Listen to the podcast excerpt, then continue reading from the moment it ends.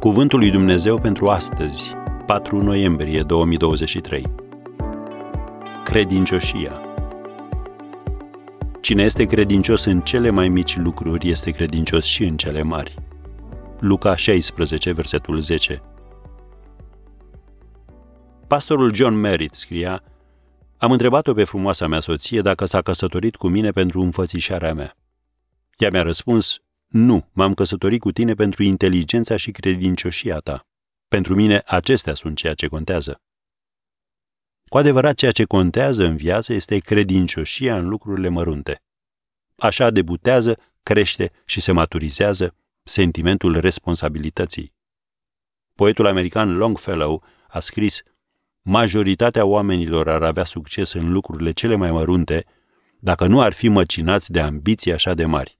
Am încheiat citatul. Uneori credem că suntem prea mari pentru lucruri mici.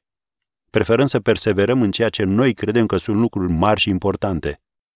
Dar iată care este perspectiva Domnului Isus. O citim din Luca 16, de la versetul 10. Cine este credincios în cele mai mici lucruri, este credincios și în cele mari. Și cine este nedrept în cele mai mici lucruri, este nedrept și în cele mari. Deci, dacă n-ați fost credincioși în bogățiile nedrepte, cine vă va încredința adevăratele bogății? Și dacă n-ați fost credincioși în lucrul altuia, cine vă va da ce este al vostru? Am încheiat citatul.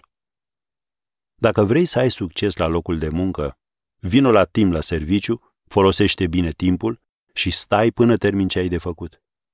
Când vezi un lucru ce trebuie făcut, fă chiar dacă nu e în fișa postului.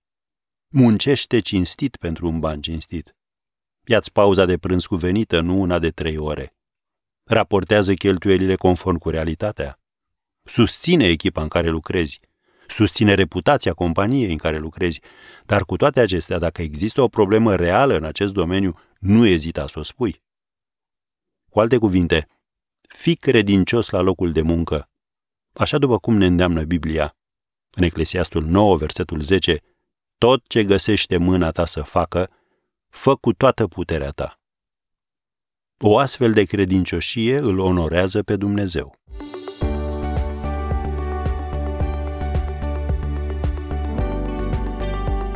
Ați ascultat Cuvântul lui Dumnezeu pentru astăzi, rubrica realizată în colaborare cu Fundația SER România.